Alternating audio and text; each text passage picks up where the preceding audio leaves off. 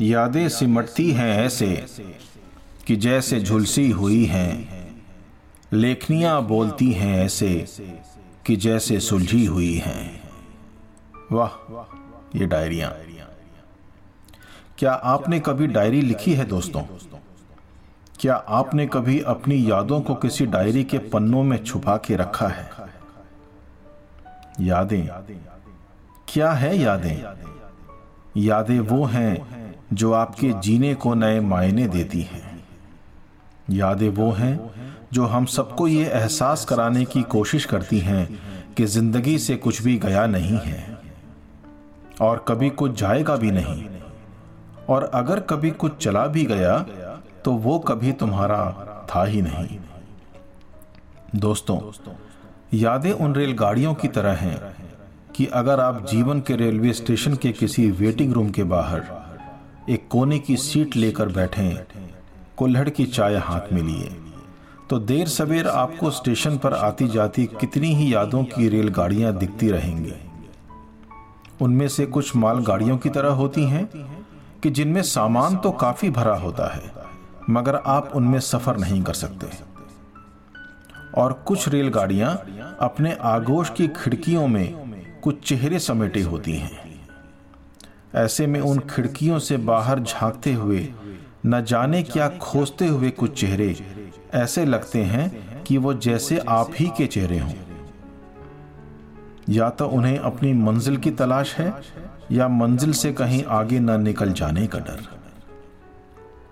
साथियों, ऐसे ही किसी ट्रेन स्टेशन पर आज मैं बैठा हूँ। अपनी कुछ पुरानी डायरियाँ लिए। वो डायरियाँ जो आपकी सच्ची दोस्त हुआ करती थीं। किसी से रूठे तो उसे एक डायरी में लिख दिया। किसी ने एक छोटी सी भी खुशी का पल दिया तो वो खुशी का पल इस डायरी ने सहेज कर रख लिया। ऐसी डायरियाँ जो हमारी माइक्रोसॉफ्ट वर्ड हुआ करती थीं, जिनके पन्नों में कविताएँ, शायरियाँ, नाटक और न जाने कैसी कैसी क्रिएटिव राइटिंग की हिस्सेदारियाँ हुआ करती थीं। शब्दों को बोल्ड करने के लिए हम अपनी पेंसिल से शब्दों के नीचे मोटी सी लाइन खींच दिया करते थे। इटैलिक्स करने के लिए पेंसिल के साथ अपना हाथ भी टेढ़ा कर लिया करते थे।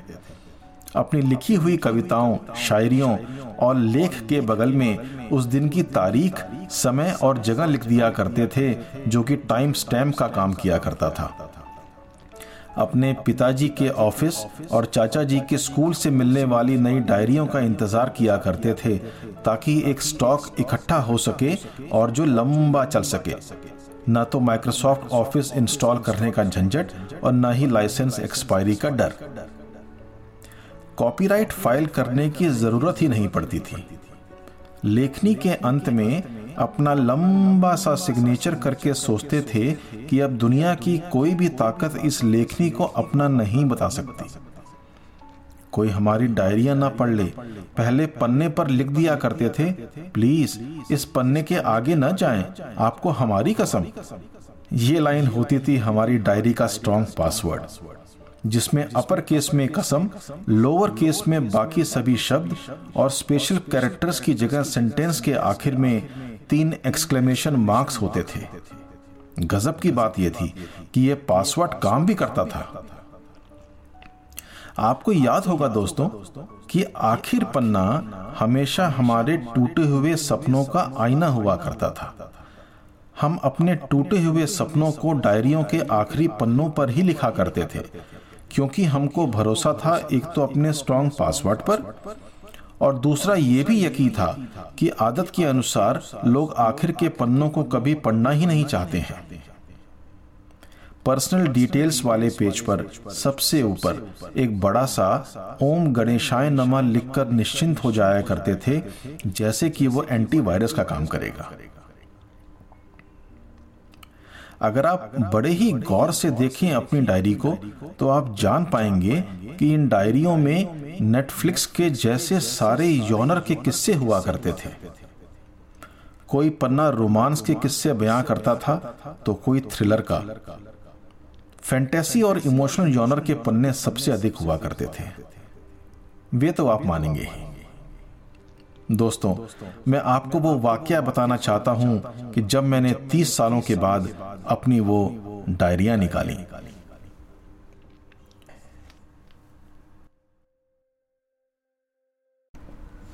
बंधुओं, आज मैंने अपनी ऐसी ही कुछ डायरियाँ निकाली अलमारी से। जब मैं उनको निकालने गया तो एक शेल्फ में सारी की सारी आराम से सो रही थी। दराज के खुलने की आवाज़ सुनते ही दो तीन डायरियों ने तो करवट बदल के मुझे देखा और मुस्कुराई। एक के ऊपर एक पड़ी हुई डायरियाँ, कितने सालों से एक दूसरे के सहारे, एक दूसरे के गले में बैयां डाल के पड़ी हुई थी। किसी ने लाल रंग की तो किसी ने भूरे रंग की चादर ओढ़ी हुई थी। कोई औंधे मुँह पड़ी हुई थी और कोई करवट में सोई हुई थी। एक पल तो मुझे लगा कि उन्हें उनकी आराम वाली नींद से जगाऊं कि नहीं? कहीं जागने पर नाराज़ ना हो जाएँ। फिर लगा कि ज़्यादा देर सोने देना भी ठीक नहीं है। कहीं फिर ये जागे भी ना। एक पल को ऐसा भी लगा कि वो डायरियाँ नींद से उठने को बेताब हैं। और सपने जो देखे थे उन्होंने अपनी नींद में, वो बताने को व्याकुल और उत्सुक भी। मेरा दराज का खोलना उन डायरियों के लिए अलार्म क्लॉक का सा काम किया। जैसे ही दरार सरकी और एक आवाज़ आई, डायरियाँ अंगड़ाई लेके उठ पड़ी। मैंने तनिक भी देर न करके अपने हाथों में उन्हें उठा लिया और अपने सीने से मैं लगाने ही वाला था कि एक सूखी हुई फूल की पंखुड़ी उनमें किसी एक डायरी से निकलकर मेरे पैरों में गिर पड़ी। और जब मैंने उसे उठाने की कोशिश की तो वो पूरी की पूरी बिखर गई। एक एहसास मेरे दिल को छू गया कि जब तलक जीवन है, उस जीवन को जी भर के जी लो। क्योंकि ना जाने कब वो सूख कर और टूट कर बिखर पड़े। ऐसा बिखरे कि फिर उसे समेटना नामुमकिन सा हो जाए। प्यारे मित्रों, अभी इन ख्यालों में मैं गुम ही था कि कुछ खाली पन्ने घूमकर मेरे बगल में गिर पड़े। एक पल का सोचा कि ये खाली पन्ने मैंने डायरी में क्यों रखे थे? इनमें कुछ भरा क्यों नहीं? खूब सोचा, मगर कुछ भी याद ना आया। ऐसा लगा जैसे कि वो खाली पन्ने ये बताने की कोशिश कर रहे हैं कि खाली पल और खाली पन्ने दोबारा भरे नहीं जा सकते। अचंबा तो मुझे तब हुआ जब मैंने अपनी ही डायरियों में कुछ अधूरी पंक्तियाँ भी देखी, समझ में नहीं आ रहा था कि क्यों वो रचना अधूरी रह गई।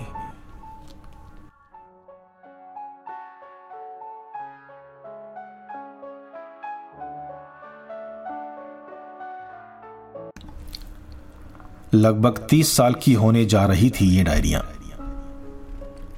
इन्हें पाल पोस के बड़ा करना कोई मज़ाक की बात नहीं थी। अपने डैडी, मम्मी, भाइयों और बहनों से छुपते छुपाते लिखी गई थी ये डायरियाँ। कभी मैथ्स बुक के अंदर तो कभी सिरहाने के नीचे। बहुत सारे ठिकाने थे इन डायरियों के। कौन सा विचार मन में कब आ जाए, कुछ पता ही नहीं था।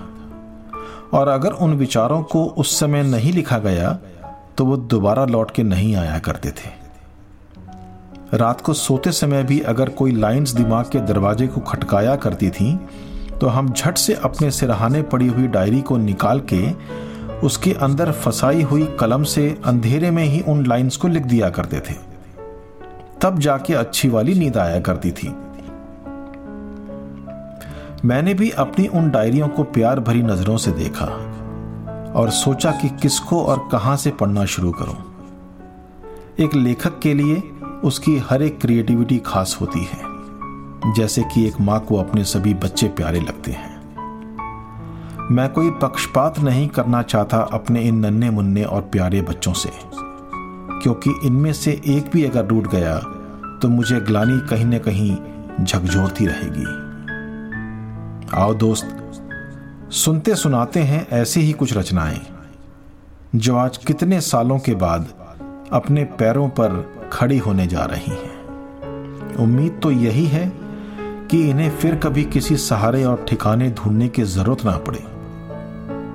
उम्मीद है कि ये अपने पंख से खुद ही उड़ना सीख जाएँ और इतना ऊँचा उड़ें कि फिर कभी जमी इन्हें पकड़ ना पाए।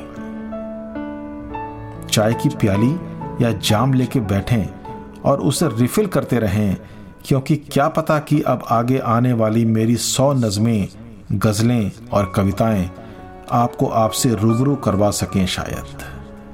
उफ, ये डायरिया।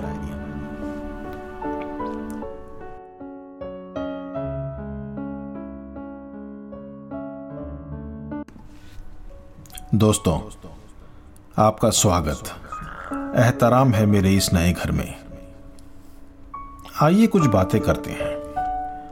कुछ एक दूसरे की सुनते और कुछ अपनी सुनाते हैं। आपने गुलदस्ते तो कई सारे देखे होंगे। कभी अपनों से लिए होंगे और कभी अपनों को दिए भी होंगे। मगर मैं, महेश वल्लभ पांडे, सिर्फ़ आपके लिए लेके आया हूँ एक खास गुलदस्ता। इस गुलदस्ते में आप अपने कई सारे महकते हुए पसंदीदा फूलों की महक का आनंद ले पाएँगे। इस गुलदस्ते में मेरी खुद की लिखी हुई नज़में, गज़लें और कविताएँ संग्रहित हैं, जो लगभग तीस सालों से इंतज़ार कर रही थी बड़े होने और महकने का। जी हाँ दोस्तों, तीस साल की ज़िंदगी और तीस साल का जुनून सब कुछ समाया है इस गुलदस्ते में। क्या पता कि इनमें से कोई नज्म, गज़ल या कविता आपको कुछ ऐसी यादों की तरफ़ ले जाए जो आपके दिल के दरवाजे पर दस्तक तो दे रही थी, मगर आप उनको शायद नजरअंदाज कर रहे थे। क्या पता दोस्तों कि इनमें से कुछ रचनाएँ आपको ऐसा कोई एहसास करा जाएँ जो आपकी ज़िंदगी को नए मायने दे जाए।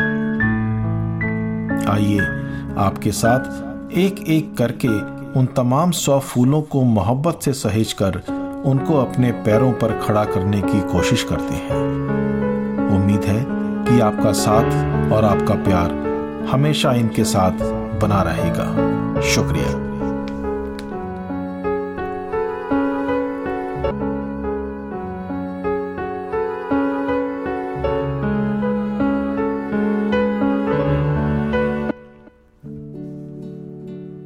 इंसान कुदरती परेशानियों में रहने का आदि है।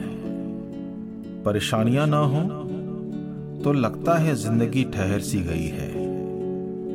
अब सवाल ये उठता है कि ज़िंदगी जी भी जाए तो कैसे? कितने ही अरमानों से भरी होती है ये ज़िंदगी? कितने ही आड़े तिरछे रास्तों से गुजरती है ये ज़िंदगी? कितने टूटे हुए सपनों की गवाह है ये ज़िंदगी? कितनी बंदिशें, कितने अनचाहे अनसुलझे प्रश्नों से लबालब है ये ज़िंदगी। लोग तो बहुत हैं आसपास, मगर उन्हें समझना नामुमकिन सा है। आवाज़ें तो बहुत हैं आसपास, मगर उन्हें समझना नामुमकिन सा है। शहरों से भरी है ये दुनिया, और वो सारे के सारे शहर कशमकश से। साँसें हैं कि थमती नहीं। सफ़र है कि अपनी मंजिल पर पहुँचता नहीं। सुकून मिले भी तो कैसे? गुर्बत में तो हम सभी हैं। वो चाहे पैसों की गुर्बत हो या सोच की। रिश्तेदारियों की गुर्बत हो या दोस्ती की। विचारों की गुर्बत हो या सदाचारों की। एक अजीब सी अमीरी है लोगों की, जो बस दिखती ही रईस है। वक्त की गुर्बत ऐसी है कि वक्त तो सबके पास है, मगर जाया करने वाला। नज़रों की गुर्बत ऐसी है, जो बस फरेब ही देखना चाहती है। जुबा की गुर्बत ऐसी है, जो बस झूठ ही बोलना चाहती है। दोनों कानों की गुर्बत तो ऐसी है कि बस अपनी तारीफ़ ही सुनना चाहती है। चेहरा है कि धूल साफ़ करता नहीं, बस आईने पे इल्ज़ाम लगाता रहता है। इस भागती दौड़ती दुनिया में हर तरफ़ गुर्बत है, हर तरफ़ गुर्बत है। ऐसे में कोई क्यों जीना छोड़ दे? हुनर न सीखा जीने का तो क्या सीखा? न हमें मौत आएगी, न हमें मौत आएगी, और न तुम्हें जीना आएगा, जब तलक खून का ना घूंट पीना आएगा।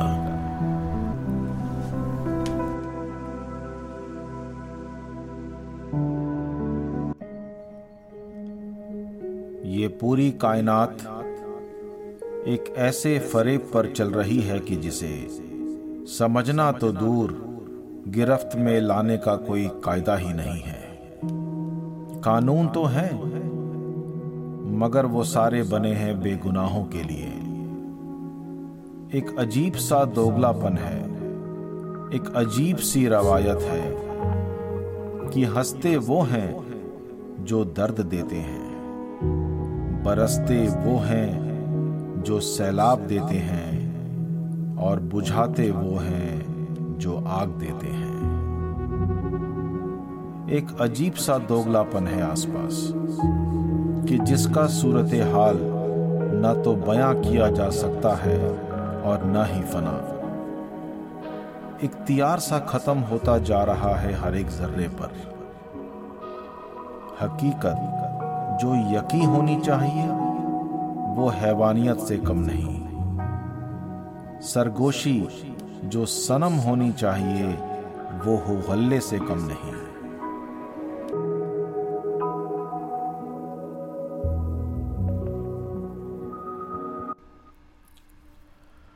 हर रोज हम सब अपने अपने घरों से निकलते हैं। ज़िंदगी की उस जंग में शामिल होने कि जिस जंग का ना तो आगाज़ पता और ना अंजाम। और ना ही ये पता कि जंग जीत कर करना क्या है।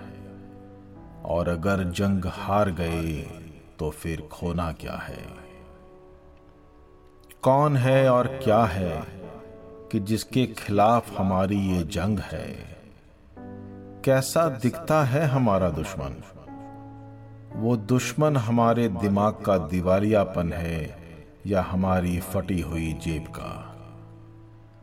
कौन है हमारा इस जंग में पासबान? कौन है हमारा सिपह सालार? ऐसे कितने ही सवालों और जवाबों में उलझी है हमारी ये जंग।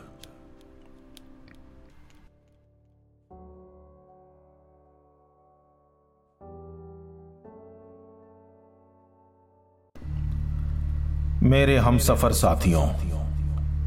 मुकद्दर है ऐसा हँसी कि कब क्या कर दे कुछ पता ही नहीं। हंसता हुआ चेहरा एक पल में मुरझा जाए। दौड़ता हुआ सैलानी दो कदम पर ही लड़खड़ा के गिर जाए। कोई मौत के लिए तरसे तो ज़िंदगी उसे छोड़े ही ना, और कोई ज़िंदगी के लिए बेबस हो तो उसे हर रोज मौत ही मिले। कभी रोती हुई रात, न जाने कैसे गुजर जाए, और कोई गुनगुनाती हुई दोपहर कब सिफर हो जाए। सब मुकद्दर है, सब मुकद्दर है।